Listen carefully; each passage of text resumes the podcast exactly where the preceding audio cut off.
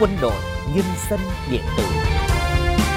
báo quân đội nhân dân điện tử Bản tin podcast quân sự quốc phòng của báo Quân đội Nhân dân điện tử xin kính chào các đồng chí và các bạn. Tôi là Ngọc Trung. Tôi là Thanh Hà. Bản tin của chúng tôi được phát trên website www.vn, nền tảng Spotify và kênh YouTube của báo Quân đội Nhân dân. Bản tin hôm nay ngày 27 tháng 2 năm 2024 có những nội dung chính sau đây. Các địa phương trên cả nước hoàn thành giao nhận quân năm 2024. Các hoạt động kỷ niệm 69 năm ngày thầy thuốc Việt Nam. Bình chọn 10 gương mặt trẻ tiêu biểu toàn quân năm 2023. Thử nghiệm hệ thống máy phóng điện từ trên tàu sân bay John Kennedy. Quân đội Nigeria bác tin đảo chính. Hôm nay, các địa phương trên địa bàn quân khu 7 gồm Thành phố Hồ Chí Minh, Đồng Nai, Bình Dương, Bình Phước, Tây Ninh, Long An, Bà Rịa Vũng Tàu, Bình Thuận, Lâm Đồng đồng loạt tổ chức lễ giao nhận quân năm 2024. Thượng tướng Võ Minh Lương, Ủy viên Trung ương Đảng, Ủy viên Thường vụ Quân ủy Trung ương, Thứ trưởng Bộ Quốc phòng đến động viên các thanh niên huyện Nhơn Trạch, tỉnh Đồng Nai lên đường nhập ngũ. Trung tướng Lê Quang Minh, Phó chủ nhiệm Tổng cục Chính trị Quân đội Nhân dân Việt Nam dự lễ giao nhận quân của tỉnh Bà Rịa Vũng Tàu. Do làm tốt các khâu các bước trong quy trình tuyển quân nên chất lượng tuyển quân năm nay trên địa bàn quân khu 7 rất tốt. Các địa phương ưu tiên tuyển chọn những công dân đang công tác tại các cơ quan nhà nước để làm nguồn cán bộ địa phương sau khi hoàn thành nghĩa vụ quân sự, làm tốt công tác bảo đảm chế độ chính sách hậu phương quân đội đối với gia đình có công dân nhập ngũ. Thanh niên Nguyễn Minh Luân, tỉnh Long An chia sẻ.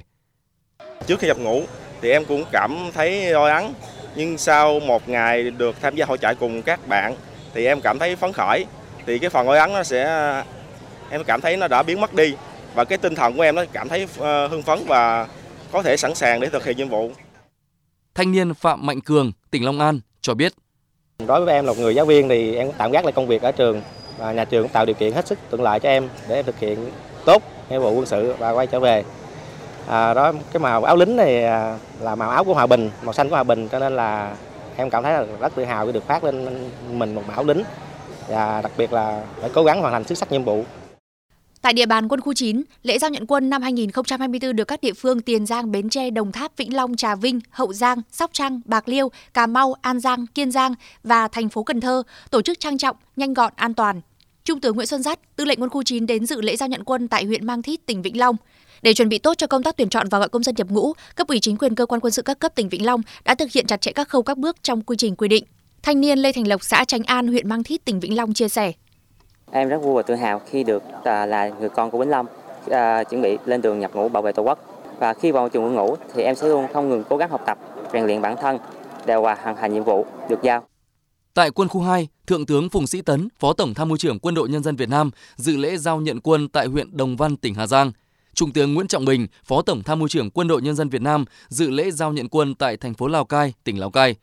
Các đại biểu mong muốn các thanh niên ngay sau khi về đơn vị nhanh chóng ổn định để bước vào huấn luyện và phân đấu giành kết quả cao ngay từ những ngày đầu, tháng đầu. Tích cực tự giác trong học tập, rèn luyện, xây dựng bản lĩnh chính trị vững vàng, có tính kỷ luật cao, sẵn sàng nhận và hoàn thành xuất sắc mọi nhiệm vụ được giao.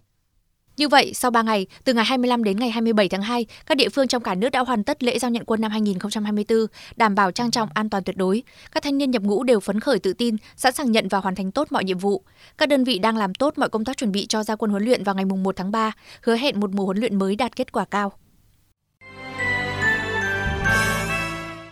Hôm nay, đoàn công tác của Quân ủy Trung ương Bộ Quốc phòng do Thượng tướng Lê Huy Vịnh, Ủy viên Trung ương Đảng, Thứ trưởng Bộ Quốc phòng làm trưởng đoàn đã đến thăm chúc mừng đội ngũ y bác sĩ, nhân viên y tế Bệnh viện Quân y 354, Tổng cục Hậu cần.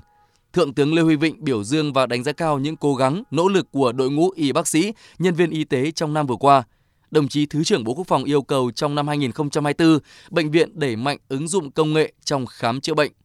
Đoàn công tác Quân ủy Trung ương Bộ Quốc phòng do Thượng tướng Vũ Hải Sản, Ủy viên Trung ương Đảng, Thứ trưởng Bộ Quốc phòng dẫn đầu đã đến thăm chúc mừng Cục Quân y, Tổng cục Hậu cần. Thượng tướng Vũ Hải Sản khẳng định năm 2023 vừa qua là một năm vất vả đối với lực lượng quân y. Cán bộ chiến sĩ quân y đã nỗ lực vượt mọi khó khăn, hoàn thành xuất sắc nhiệm vụ được giao, xứng đáng với niềm tin mà Đảng, Nhà nước và nhân dân đã dành cho các thầy thuốc quân đội.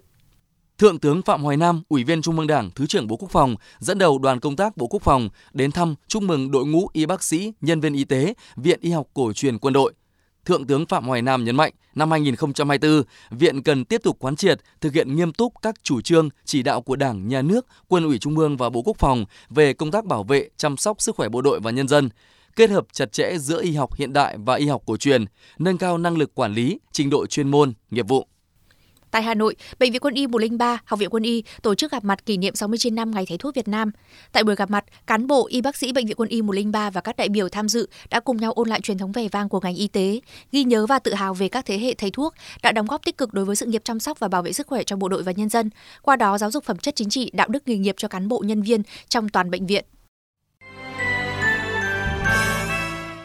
Hôm nay, Thứ trưởng Bộ Quốc phòng Nhật Bản Serizawa Kiyoshi đã tới thăm Cục gìn giữ hòa bình Việt Nam nhân dịp đồng chủ trì đối thoại chính sách quốc phòng Việt Nam Nhật Bản cấp Thứ trưởng Bộ Quốc phòng lần thứ 10. Tại buổi tiếp, hai bên đã trao đổi đánh giá kết quả hợp tác trong lĩnh vực gìn giữ hòa bình Liên Hợp Quốc thời gian qua, thảo luận tìm hiểu khả năng hợp tác trong lĩnh vực này thời gian tới. Hai bên nhất trí tiếp tục tăng cường hợp tác về gìn giữ hòa bình thông qua trao đổi đoàn, huấn luyện, đào tạo, trao đổi chuyên môn, giao lưu, hỗ trợ, bảo đảm kỹ thuật cho việc triển khai lực lượng – phối hợp tổ chức các hội nghị, hội thảo, diễn đàn, trao đổi chuyên môn về gìn giữ hòa bình Liên Hợp Quốc. Sáng nay, Tổng cục Chính trị Quân đội Nhân dân Việt Nam tổ chức hội nghị đánh giá nghiệm thu 41 chương trình khoa học xã hội và nhân văn đào tạo cán bộ trong Quân đội Nhân dân Việt Nam. Thượng tướng Trịnh Văn Quyết, Ủy viên Trung ương Đảng, Phó chủ nhiệm Tổng cục Chính trị Quân đội Nhân dân Việt Nam, Chủ tịch Hội đồng nghiệm thu chủ trì hội nghị. Tại hội nghị, Hội đồng đánh giá nghiệm thu 41 chương trình khoa học xã hội và nhân văn của các đối tượng, đào tạo ngắn hạn cán bộ cấp trung lữ đoàn và tương đương thời gian 1 năm, đào tạo hoàn thiện cán bộ cấp trung lữ đoàn và tương đương thời gian 0,5 năm, đào tạo giảng viên các chuyên ngành khoa học xã hội và nhân văn thời gian 1,5 năm, bồi dưỡng kiến thức quân sự chính trị 3 tháng, 4 tháng, 5 tháng, sĩ quan dự bị quân y trong Quân đội Nhân dân Việt Nam 4 tháng. Sáng nay, Sư đoàn 301 Bộ Tư lệnh Thủ đô Hà Nội tổ chức gặp mặt kỷ niệm 45 năm ngày truyền thống 27 tháng 2 năm 1979, 27 tháng 2 năm 2024. Dự buổi gặp mặt có Trung tướng Nguyễn Doãn Anh, Ủy viên Trung ương Đảng, Phó Tổng Tham mưu trưởng Quân đội Nhân dân Việt Nam – Phát huy truyền thống 45 năm chiến đấu xây dựng và trưởng thành, Sư đoàn 301 luôn duy trì nghiêm nền nếp chế độ trực sẵn sàng chiến đấu, tích cực luyện tập các phương án, nắm chắc tình hình địa bàn, phát hiện sớm, báo cáo kịp thời và phối hợp với các lực lượng bảo vệ an toàn tuyệt đối các mục tiêu đảm nhiệm và các sự kiện chính trị quan trọng diễn ra trên địa bàn. Chiều nay, Hội đồng Giải thưởng Gương mặt trẻ tiêu biểu toàn quân tổ chức hội nghị bình chọn gương mặt trẻ tiêu biểu năm 2023. Trung tướng Nguyễn Văn Gấu, Ủy viên Trung ương Đảng, Phó chủ nhiệm Tổng cục Chính trị Quân đội Nhân dân Việt Nam, Chủ tịch Hội đồng Giải thưởng chủ trì hội nghị. Năm 2023, toàn quân có 56 hồ sơ đề cử giải thưởng Gương mặt trẻ tiêu biểu năm 2023. Trong số các gương mặt tham gia bình chọn Gương mặt trẻ tiêu biểu toàn quân năm 2023, có 3 đồng chí được lựa chọn vào top 20 đề cử để bình chọn Gương mặt trẻ Việt Nam tiêu biểu năm 2023, có 9 gương mặt trẻ triển vọng toàn quân năm 2022 Năm 2023, phần đấu tốt tiếp tục được đơn vị đề cử bình chọn gương mặt trẻ tiêu biểu toàn quân. Tiếp theo chương trình là một số thông tin về quân sự nước ngoài đáng chú ý. Theo một thông báo mới đây của HII, công ty này đã bắt đầu thử nghiệm hệ thống phóng điện từ EMONS cho máy bay trên tàu sân bay John Kennedy. Hệ thống EMONS được thiết kế để thay thế máy phóng hơi nước được sử dụng trên các tàu sân bay lớp Nimitz của Hải quân Mỹ. Thử nghiệm trên tàu sân bay John Kennedy bắt đầu bằng thử nghiệm không tải trên hai máy phóng điện từ đầu tiên và đã tiến tới thử nghiệm tải trọng không đổi. Ở giai đoạn này, các máng trượt có trọng lượng mô phỏng theo khối lượng máy bay được phóng xuống sông để kiểm chứng mức độ sẵn sàng sử dụng của hệ thống.